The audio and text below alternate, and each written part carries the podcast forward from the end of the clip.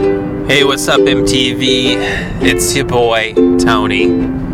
Uh, this is Starving Artist Phoenix, and this week my guests uh, were Blood and Blush, uh, which is a podcast in town, uh, namely three women named Shandy Lease, Allison Bauer, and Jesse Tully.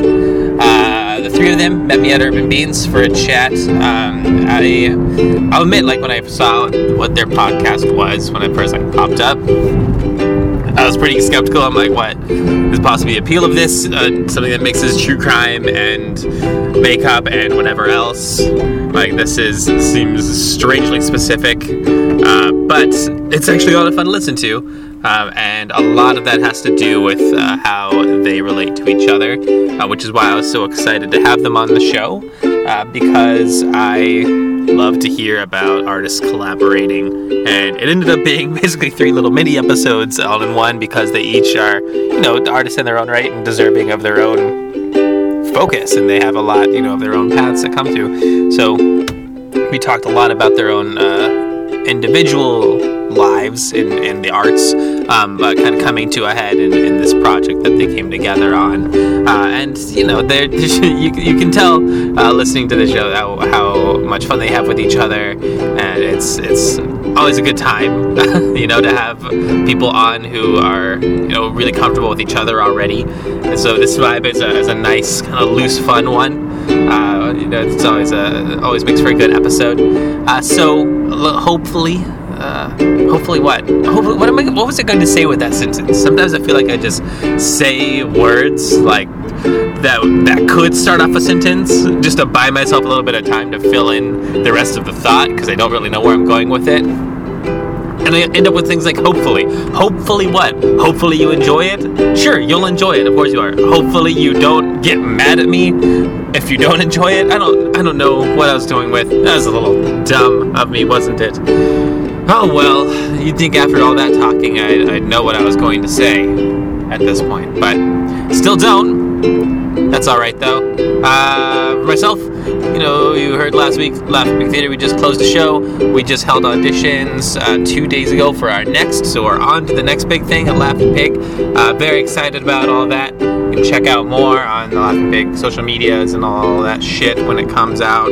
Uh, just really excited to, you know, start to get a little bit more of a foothold in the performing arts community myself here uh, and make myself more of a part of it than an outside observer like this podcast allows me to be. But for the moment, I hope that you kick back yourself and observe this podcast with your ears with me and Blood and Blush.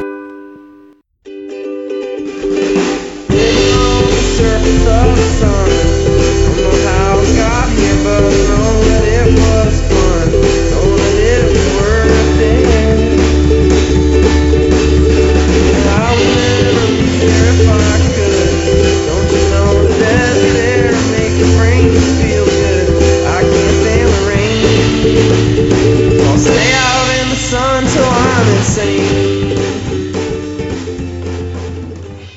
Starving Artist Phoenix. I'm Tony Machete. I've got the three wonderful hosts of Blood and Blush podcast with me. Uh, so you guys want to just go around and introduce yourselves? Hi, I'm Shandy. I'm Allison. I'm Jesse.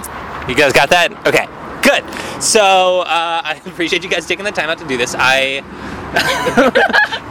trust me, it only gets funnier from there. We're all just like, uh, we're all enjoying our nice cold beers out under the trees, under the stars. Very romantic. It is, yeah. Yeah. I think I might be falling in love with this beer.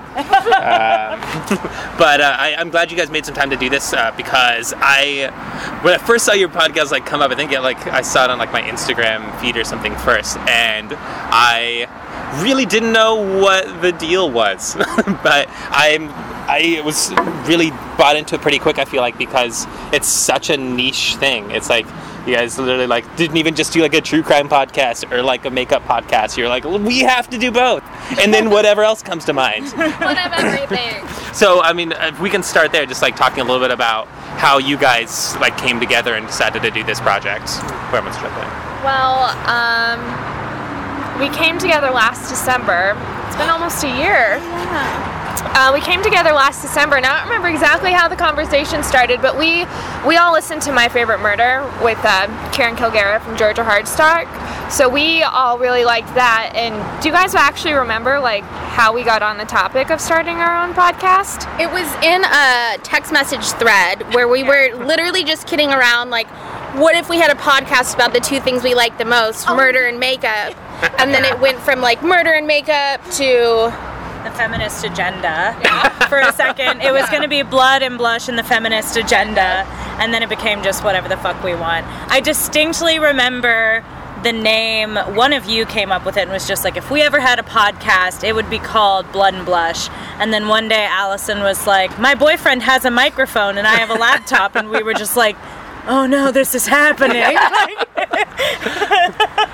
We were just trying to figure out like topics to talk about. We're like, we'll talk about like Natalie Wood and highlighter, and like Marilyn Manson and lipstick. yeah, Those classic pairings: peanut butter and jelly, Yeah. Natalie Wood and highlighter. yeah, Yeah. as one does. Yeah. As one tends to do. So you've been doing it for quite some time. I mean, have you have you felt any like burnout or anything, or do you feel like you're you're always like yeah you always have like a list of topics like ready to go? Or do you ever feel like you're struggling to go? I I feel like at least once an episode one of us will go, you know, I didn't really know what to do. um, that's a fun blood and blush drinking game every time one of us says, I didn't really know what to pick. But I mean, I have a memo on my phone of just like different topics. I think what helps is having like blood, blush, and whatever the fuck you want. So it's just like you know, it keeps it interesting. If we were all just talking about like one particular thing, like if we were just a beauty podcast, I feel like we'd run out of stuff pretty quick. Yeah. Yeah. That's what I think is kind of brilliant about it is that it's like so specific and, and that you do all of these things at once that it means you can never kind of run out because you can always just lean on one or the other. And I feel like it seems like from a marketable standpoint you- you'd want to just pick one thing and like make that your brand. But I mean, have you guys ever felt the the urge to like tweak what you do in any way in order to be more like mass market or whatever? I mean, I think if anything, our our tweaks come in like time restraints for episodes, like we talk, like sound quality. Just trying to figure out what other podcasts have in in the way of like the back end stuff. But I mean, I think we're all pretty content with our topics. Like that's kind of why we picked them because it's kind of an endless amalgamation of topics we can we can choose from. So and a lot of you can throw like a stone and find a true crime podcast Right. and there's a lot that are clearly DIY like we are Right. um, but I feel like we do makeup stuff and whatever the fuck we want. Can we cuss on this? Because we do that a Yeah, lot. I okay would. great great great great. Our topic is literally whatever, Whatever the fuck you want. so like Yeah, Shandy actually crossed that line already and didn't ask because that was oh, good. it never ask permission is the takeaway. just just cuss. Just take it. Just cuss. yeah. I didn't even register because we have no filters so I'm Yeah. like yeah that's clearly just fine That's like the Fuck. first thing I mark when I'm uploading. It's like explicit language. I'm like, yes. Thank you. Whatever. See, that's I mean, that's another thing. I feel like when it comes to podcasts, people don't don't understand. It's like who. There is no audience. I feel like, and I feel like you guys have really embraced that, and that like you can't really play to an audience because there's 100 billion podcasts out there, and you can't really plan on winning in any way in that field. I think it genuinely surprises us when people actually listen to the podcast. it does when we get people who are like, "Oh, I was listening to your podcast," and I'm like, "I'm sorry, Why? what? what what's wrong? Why?" Were you on a cross country drive somewhere? Yeah. Yeah That's, that's Yeah. so. I mean, but this is clearly like a side project for all of you guys. You all come from performance backgrounds as well. So, like, how did you know each other before this? Um, we all met kind of simultaneously. Well, I. We all. How. Mm, Uh, I think You guys know each other, right? yeah theater. Yeah, Yeah. met through theater. but I think we all met at different times and the same time, if that makes any sense. Yes. Yeah. Shandy and I, were you in that Miscast concert that Shandy did? Yes. So we were all in a performance together, but none of us performed together. Right. Yes. We were like in a cabaret miscast concert. Yeah. Um, none of us did. Maybe we did a song together. I know No, we didn't. No, we didn't. No you guys group do numbers, Altar Boyz no. together? Huh? No, no. Okay. No. We all did different numbers. We were never like in the same number, and we knew of each other through other people. Yes. And Shandy and I both went to NAU at different times, Yeah. and I think I don't even know what happened. Shandy and I got cast in a show together, Yeah. a different show, Yep. and we just kind of sat in the corner and made fun of everyone. And I asked her to be my theater wife during that show. Yeah, she proposed to me with a katana, and Yeah. then that was it. And then It's like a derby wife, but Yeah. in theater. yeah. Make it a thing. And should you always use a katana to do that? Yes. I mean, the more badass, the better, I think. Like, how romantic is that? It's like a Kill Bill proposal. Yes. and then I I knew of you beforehand, but I think Tempest was our first show that we actually worked together, and then we got really close during waiting room. Yes. So, but yeah, we all kind of knew each other within the same group, but it was like little instances where we all just kind of glommed. And somehow we just ended up in a group chat together, just the three of us. Yeah. Probably when we were in your show. Allison wrote a show that Jesse directed, and I asked, and they asked me to be in it. Oh, okay.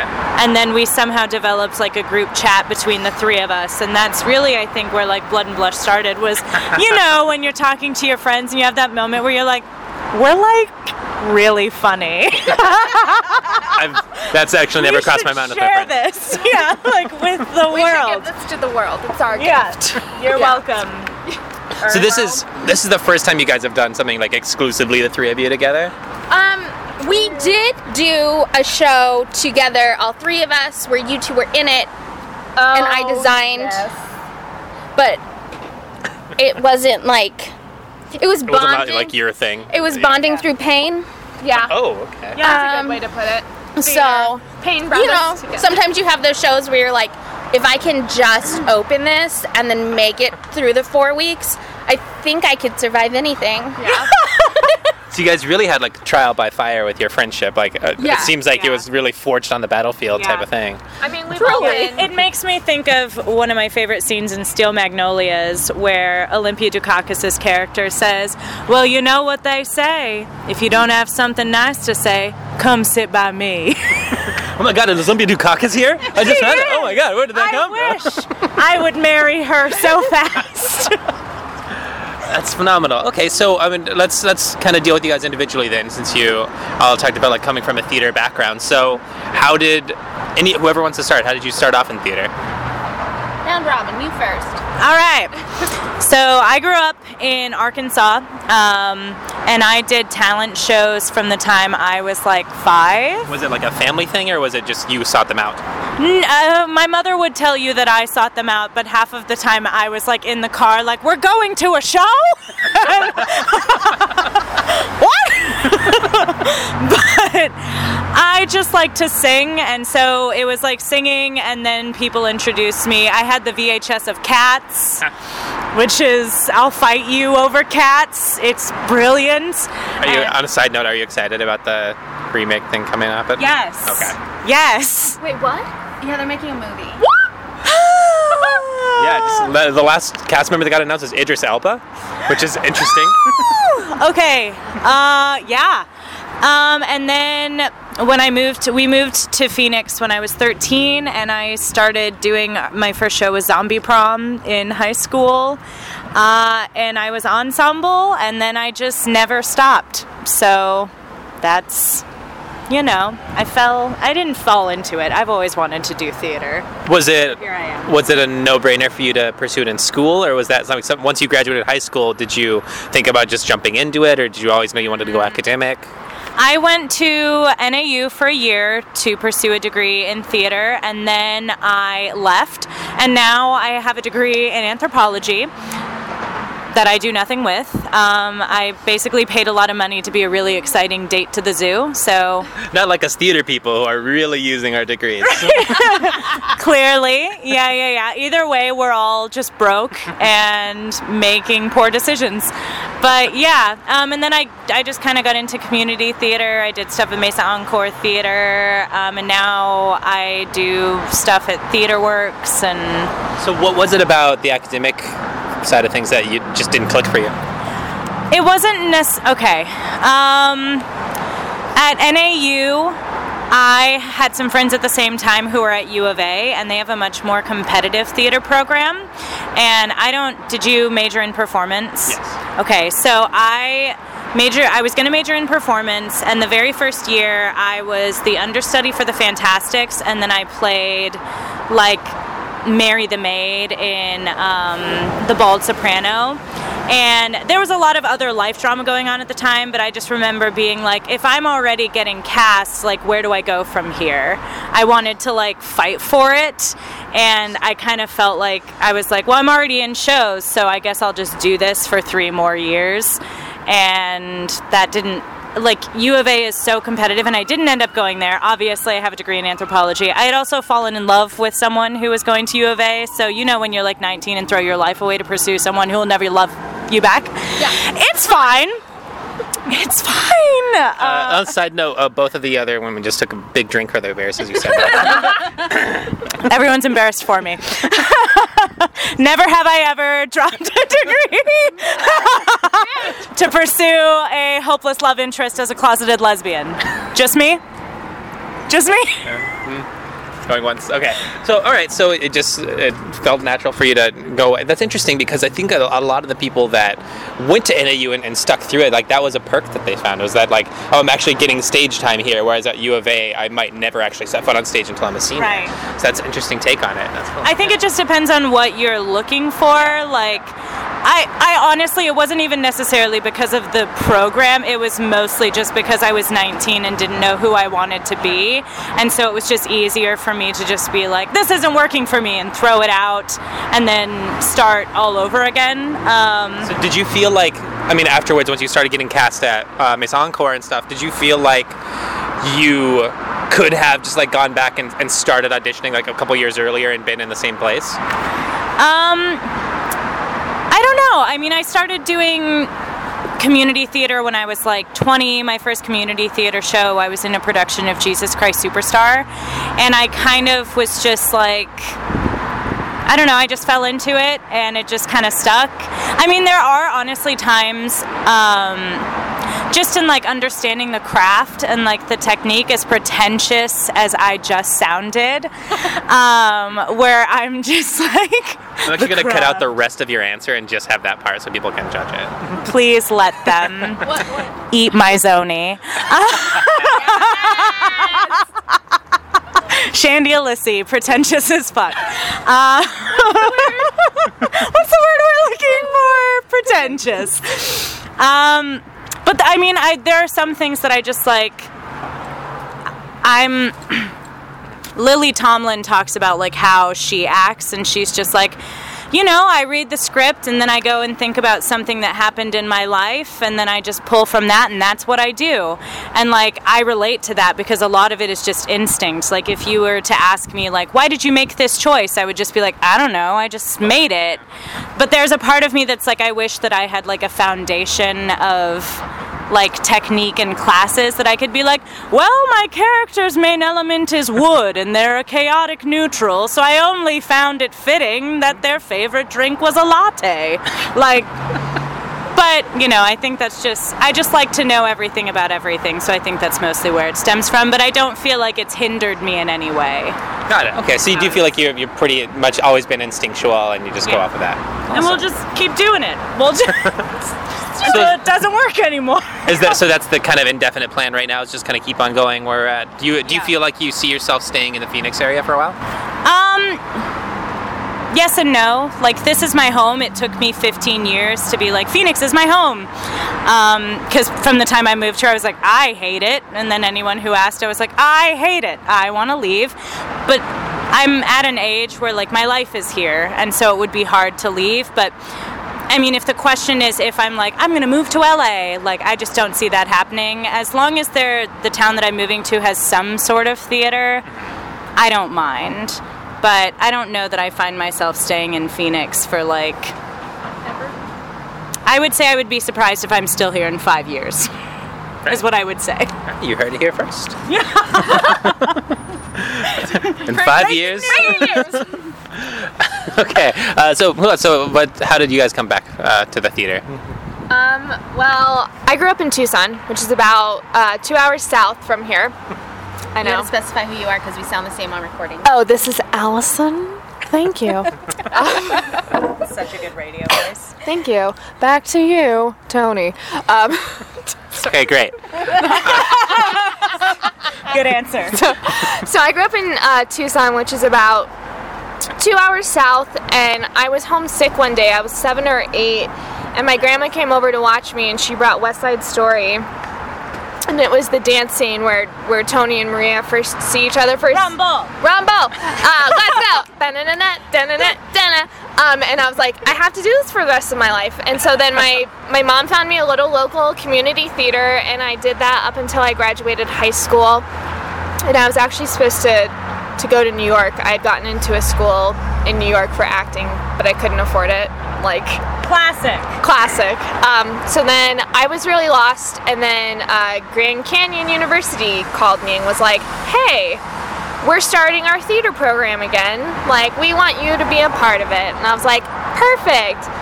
I I had all these ideas of like this is going to be my chance to perform and everything. I went to GCU for four years, and I think I was only in eight shows the entire time and I was really fed up. And so one day I asked one of my professors my freshman year, I was like, I am not getting cast. What do I do? He was like, he's like, if you cannot make the show your own on stage, he's like, figure out a way to make it your own backstage. So I started hair and makeup, and then I designed all of the shows for the four years I was there. For GCU, I did. I did. I have a Zoni for one of the hair and makeup designs I did. Her name is spelled correctly? Yeah, it is.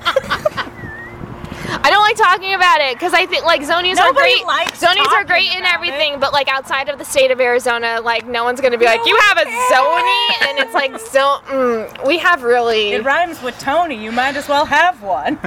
we Maybe if you say it really quickly, just like, oh yeah, I'm actually a Tony Award winner. opinions. yes, I'm actually an award winner, but we have really strong op- opinions on the zonies. But so, and then I, I did a lot of work with Belby for a really long time, um, and then about a year ago, a little over a year ago, I had kind of hit this point. I was working on a whole lot of projects, and I kind of hit this point where I was like, I need to to step back and and to refocus and to really figure out what's important to me about theater because at that point it was no longer like something I loved. Would you find yourself doing more and more backstage, or what, what do you feel like triggered that? A lot of different things. Um, we all come from very different theater backgrounds. We all come from very different theater educations. So we all have very different ideas of of how theaters work, how they run, and everything. And it's unfortunate, but not every uh, viewpoint lines up, and that's okay. But if your viewpoint doesn't line up, then you need to to take yourself out of that situation. And so that was kind of a point I hit with a couple of different things. Um, and then I took a hiatus for a year, and then I just did. A, we just closed a show that Jesse helped write. Um, and I was in that, She and was phenomenal. She was so good. What show is this? I was okay. Return to Rosie's Pub. Allison played Bettie Page, and she made her very proud. She was so, so, so, so, so good. That's awesome. That's the ensemble one that they do, right? It's all based on this. one. Yes, all ladies with a couple dudes. Yeah. I, How I like was life. okay. How like my life? I was all right. I, I Any remembered, audition you ever go to. I remembered my lines, but so that that was kind of the last thing I did, and and I I've dabbled in playwriting. I'm okay at it. No, It's she's something- phenomenal. So let's, because Allison's modest as fuck.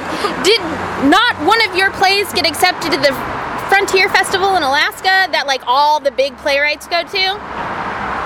Yes. Frontier? Okay. Yes. Like one of your first shows. That It you was. ever wrote. Yeah, it was the Would very. you like to do this one on one? Would you like to take us? it was the very first um, full length I had written outside of the intensive. Um, and yeah, I submitted it to the last Frontier Conference, which is a huge playwriting conference in Alaska. People from all over the country submit, and yes, I did get in. Unfortunately, I couldn't go due to family um, Obligation. family matters had happened. Um, but it was an honor to be included. Um, but so yeah, I dabble in playwriting, but now um, I don't know. I'm trying to figure out where I belong.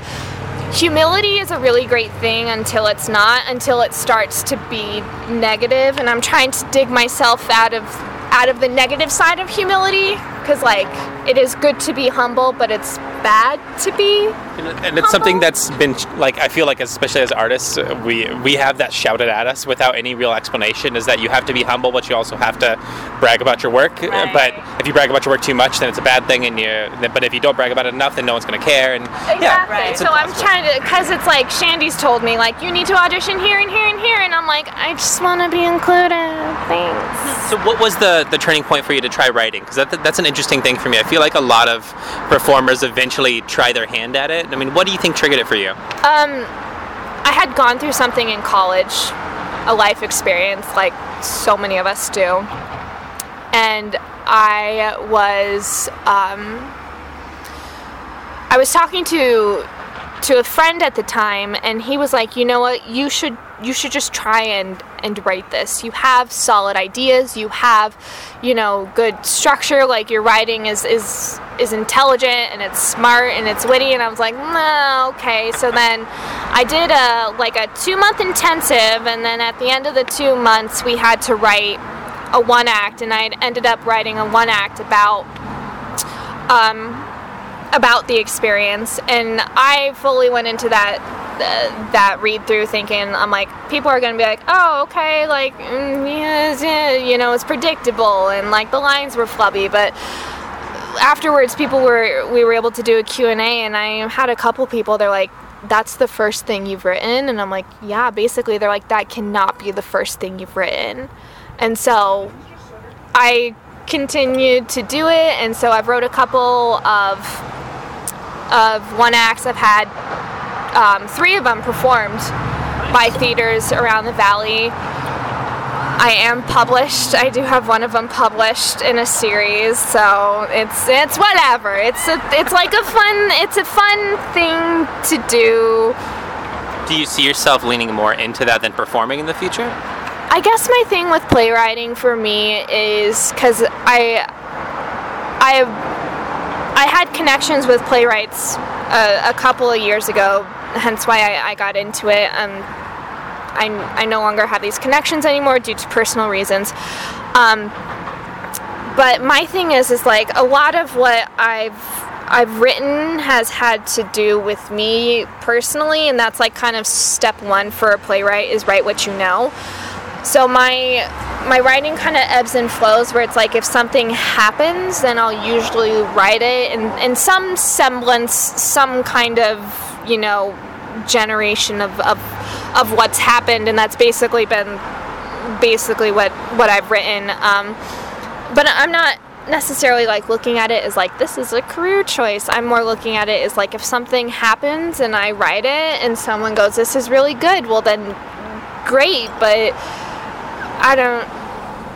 Oh, So you're not looking for opportunities to write. You're waiting for things to happen and that are worth writing about. I mean, a lot of what the intensive was is is our instructor would give us situations and we'd have to write them, and that's totally fine. Like if someone said like write a play about like A, B, and C with like X, Y, and Z, then I could probably do it. Yeah. In fact, that's what most of the night of shorts are. They gave us words and inspiration and whatnot. Um, but a lot of that inspiration comes from from personal things that have have happened to me. So and it's it's tricky to write about things that happen to you when those people are somewhat still in your lives. You have to be very very careful about how you write it to not necessarily upset anybody, but to still be true and honest to like the feelings that you have and just kind of like the emotional connection you have to everything. So, like, I do have a lot of little like one acts just kind of like strewn about everywhere, but I just I kind of do it as a hobby. I'm I'm sure if I took it more seriously, it'd probably be a a career choice, but I just don't think I'm that good. Do you? Is it a matter of like you'd still rather like lean on performing more, or is it just that you are hesitant to put all your eggs in one basket? I have no idea because I've kind of been all over the theater world. I've been on stage, I've been backstage, I've been part of the production side, I've been, you know, administration, production manager, playwright, designer. Um, not to like brag, but I've just I've had the experience to kind of dip my toes in, in all the different pools. And like, if I had to pick one, I love performing, but I'm not gonna like sit here and kid myself and be like, I'm an amazing performer. Like, I get by. What was that? She is. Oh, she is. She good. it's it's a weird mental thing. So it's like I would love to do all of these things professionally. I would love to be a professional playwright. I would love to be a professional actor. It goes back to that negative humility where it's like I have to get over that hump first before I can actually allow myself to accept that I'm good at things in fear of letting that go to my head and start being like egotistical about it. Yeah. It sounds like you have two people who would tell you if that ever happened. They well, do. It, it makes me think of So like much. an inside joke that started on our podcast where we talked about we just start every morning and look in the mirror and just go, is it good enough? is it interesting enough? oh, that hits close to home. Self worth is uh-huh. hard.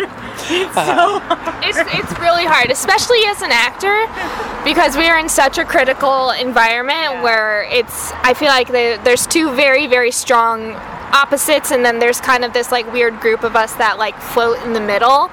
And it's off. It's often the opposites that get noticed when it's the middle people that do all the work and go, "Well, I guess this is my life." so, But they get gypsy robes. they do get gypsy robes. Segue. oh, I don't have one. Jesse, so we are out of time. Uh, Oh, great. I'm just kidding. I'm. It's not an important story, you guys. Sorry. So, so yeah, so how did you get into theater? Um, is your arm dying? Yeah. Do we need You're- to hold it for You're you? Are doing work, I'm man. in, I'm in very good shape. No, okay, good, good, good. We can tell. How? just that arm. It's weird. Yeah. uh, um, I don't, and this is so weird. So I moved around a lot as a kid because both my parents are in the military, or were. They've retired since. Um, so I never really had like a stable area to like. These are my people, and I just kind of floated, and I was always the new kid. So I feel like with that, you can either like be the weird new kid or be the weird funny new kid. and so very early on i realized like i'm not the prettiest girl i'm not the smartest girl i'm not a guy's girl but i'm funny as hell so Hell yeah, but you're still Um, all those other things too. um, so uh, very early on like in middle school i was like if i'm funny they're not going to pick on me because even the mean girls want the funny kid around so that segued into like middle school i was like why don't we have theater and like we me and like two of my friends tried like this defunct theater thing that the gym teacher So how did you jump to that though? I'm curious. Like what what made you say like I'm funny? Okay, theater. I think it's like a a mech like the I'm funny part came from I'm an only child. I was hilarious. I'm hilarious. If I had brothers and sisters, they'd be laughing. Uh, it's so true. My Barbies were entertained for days. Um, I don't know. I was an only child. I moved around a lot. And so it was either like fade into the background or like have a marketable skill. And that was to be funny. And I was always one of those weird kids that got along with adults better. And adults love funny kids. Sure. There's whole YouTube channels about it.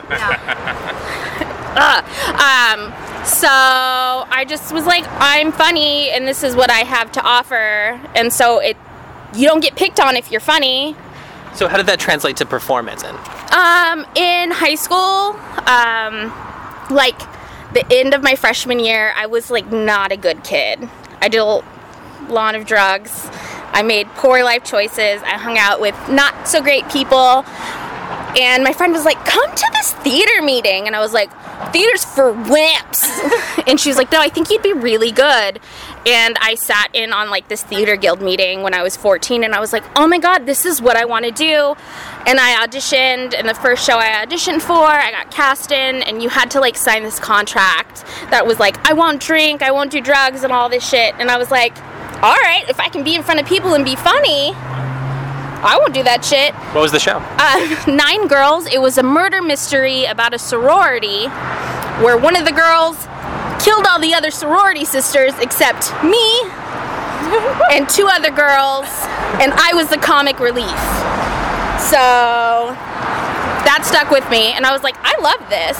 And then I didn't get cast for three more shows, and I was like, no, but I'm funny. You guys don't understand. Like we're doing the Diary of Anne Frank, Jesse. No, I'm funny. but I'm like real funny. Um, We're doing the Crucible, Jesse. yeah, I'm hysterical. yeah. If They didn't burn one of the witches because they were so funny. so funny. Um, That is so funny. so my theater teacher was like, "We just don't have any parts for you," because they were doing like dramas and shit.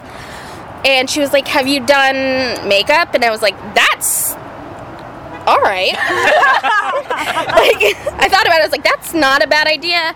And that's it. Just took off from there. I was like, "This is where I was supposed to be." Was backstage.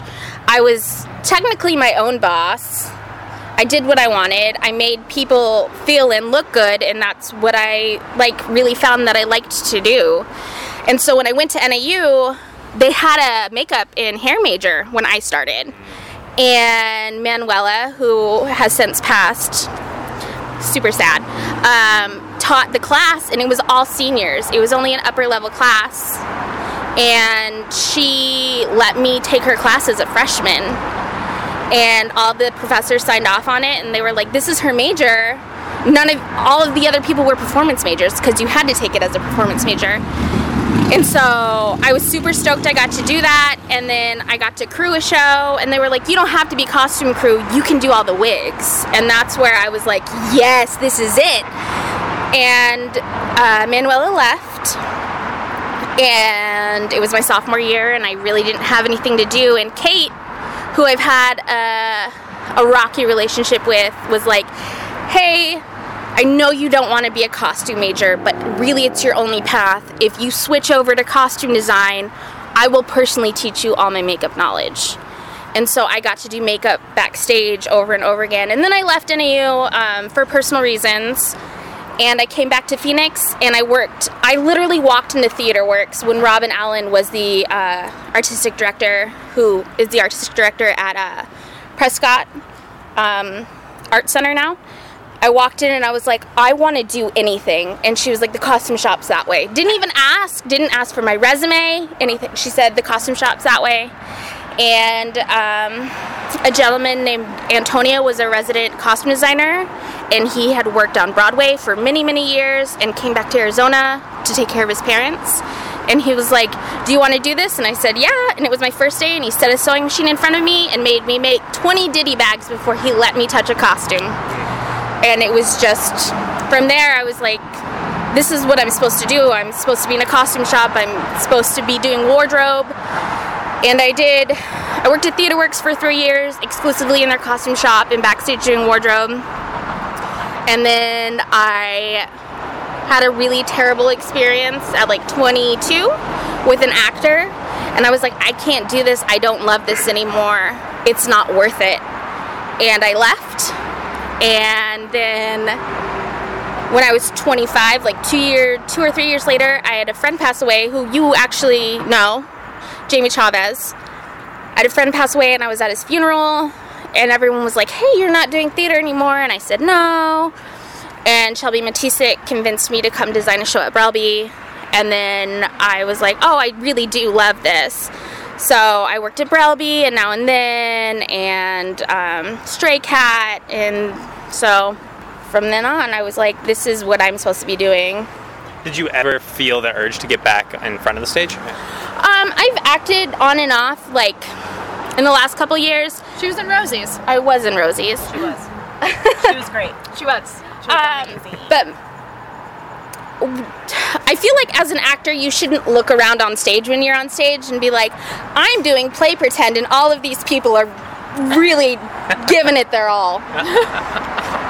like that's how I felt during Rosie's. I was like, I'm trying so hard to keep up with some of you, and I'm not. I'm not.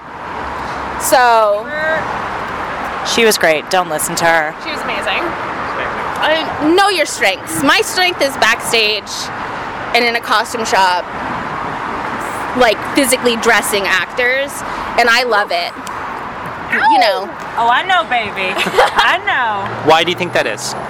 Um, I don't know. I feel like as someone that does wardrobe and costumes, you also get to be people's confidant. Like when you're someone's pal. yeah, And a confidant.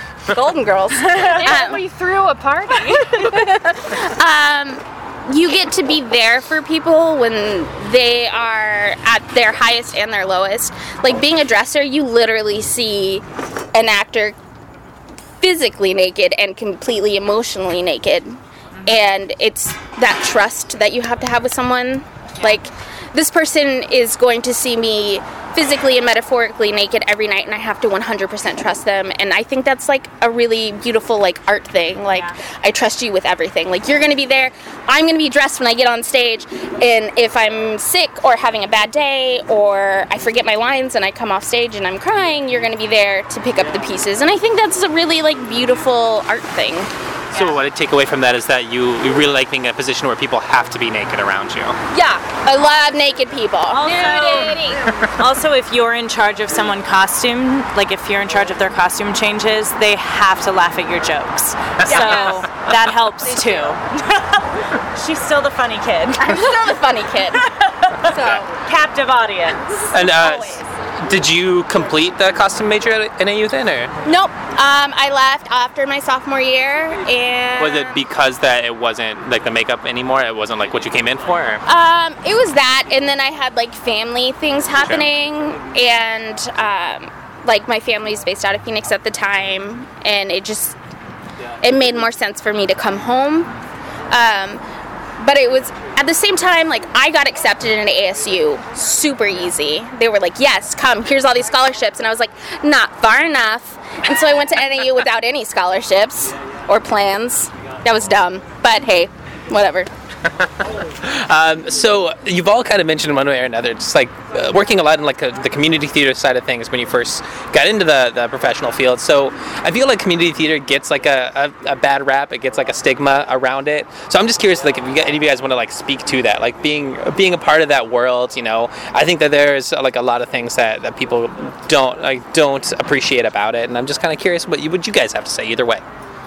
I think that with community theater, in my experience, um, I've done community theater a little bit over the valley, and like there are some community theaters that you know uh, you don't have good times at, and then there are some community theaters that get it right. I mean, it all just really depends on where you're willing to work and what you're willing. Like, I don't know. There's something scrappy about community theater, I think, and um, I understand the stigma, but I mean.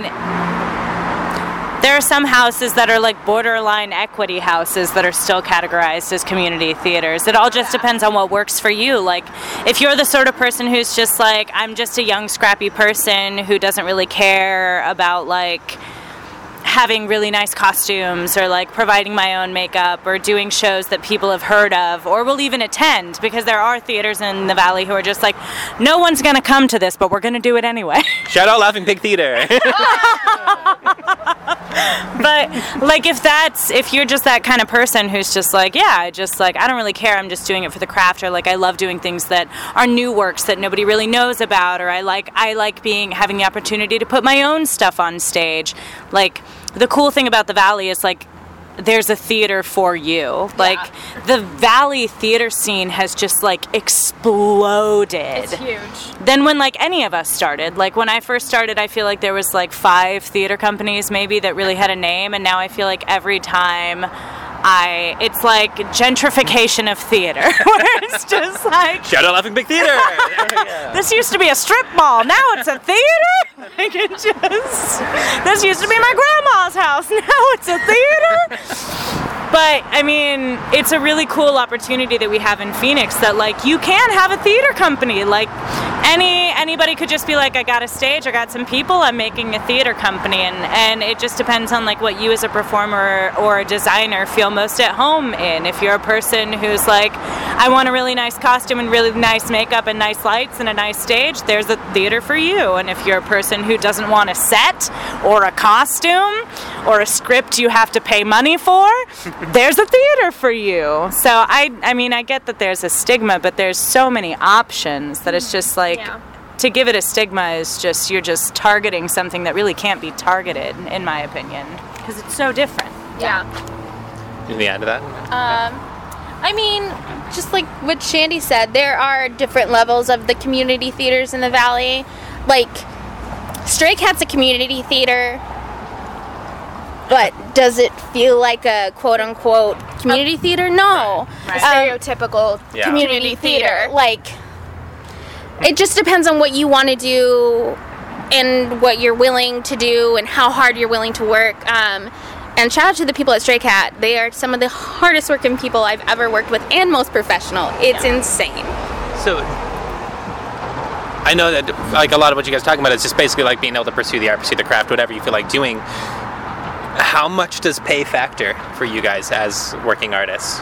it, it that's complicated because it? it's like it, I feel like it's it's this really weird gray area that you teeter because it's like no I do this because I love it. But then there's also this this realization that like you may love it but is that love going to pay for your gas? Is that love going to pay for you getting home at midnight when you've had to drive an hour and a half because you live in the west valley and your theater's in the east valley? Like I, I think the thing is is like you need you need to know what theaters work for you in your community and if there are theaters outside of it great but then you need to make sure that you're willing to do, do the show for the pay and be okay with it Yeah. like one of the things that I frustrates me is is when I've been in shows and people have been like it's such a far drive and they don't pay me enough and it's like they were upfront with you about where this place was, the amount of money you were getting, and you signed that contract. You put yourself in that position. So, kn- know your audience, quote unquote. Know your your space and your area of town. Thank you. Yeah, that guy's the Ron May actually. No, I'm just kidding. Hi, Ron. um, but I mean, the fact of the matter is, is that you know, I don't know any actors in the valley who don't have some kind of day job, who don't have some kind of part time, who don't have some kind of day job. So I'd say if if you are gonna gun for a show, make sure it works for you. You know, make sure it's gonna be something that fits and that you are comfortable doing, Yeah. comfortable spending the time and the expenses on. Because fact of the matter is, is that you've committed to the show for two plus months. You're gonna have to be okay with that. You know, X amount of stipend that you get at the end. Like that's gonna have If to be you get a worth it. If you even get a stipend, like that's gonna have to be worth it to you. So I think that's a good place to kind of wrap up the last couple of questions I like to ask. Then, first off, any other artists in town of any discipline that you individually just want to give some recognition to? Any kind of shout outs, really?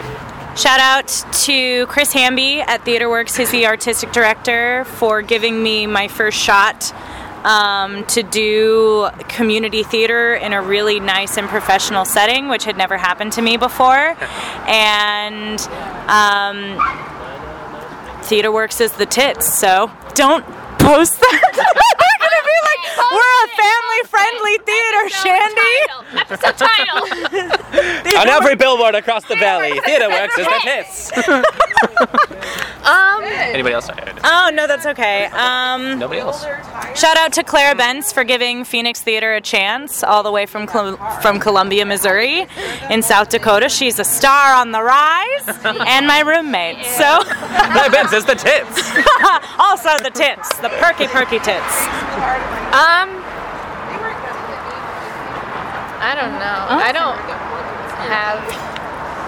Friends. Same ditto. I mean, like I have you guys, so shout out to Jesse and Shandy. Oh, Shandy. Shandy's in a show right now. Yes, she is. Shout out to Shandy Elise. She's in uh, Jekyll and Hyde at TheaterWorks right now. Perfect. Yeah, plugs. the end of the Yeah. Go First of- see it. It's amazing. So when is that open again?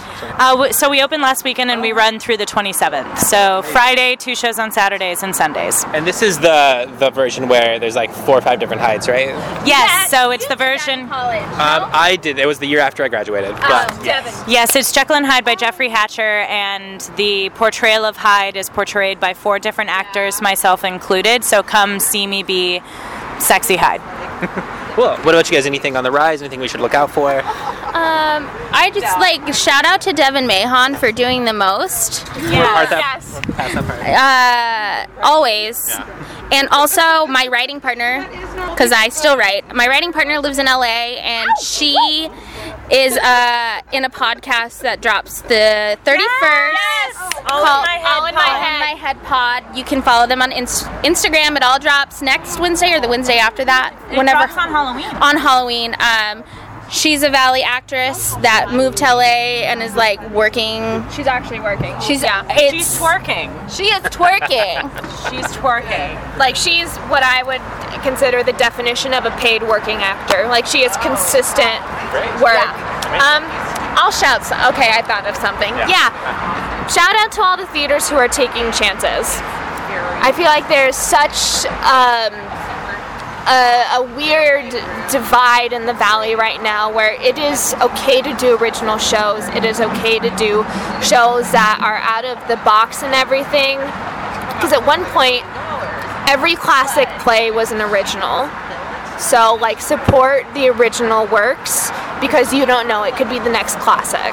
Yeah. If you're a theater that's not doing Oklahoma or a Carousel in your season, Good for you! salute you. Awesome, amazing. All right, last thing, uh, just a piece of advice. Oh, obs- obviously the the podcast drops when during the week normally. What's We're bi we're bi-weekly, so it's on Mondays. We also have our mini-sodes where we review our Ipsy bags, which is a makeup subscription. Sometimes we do side things where we talk about Mondays. weird Mondays. Yeah. Just look for us on Mondays. Mondays. if we're there, great. If we're not, Great. cry. I don't know. You're on Instagram. Um, you can subscribe Yes, iTunes, Instagram, Google Play, Twitter, whatever, yeah. Facebook, Google Play. Google Play, for sure, for Simple sure. Cast.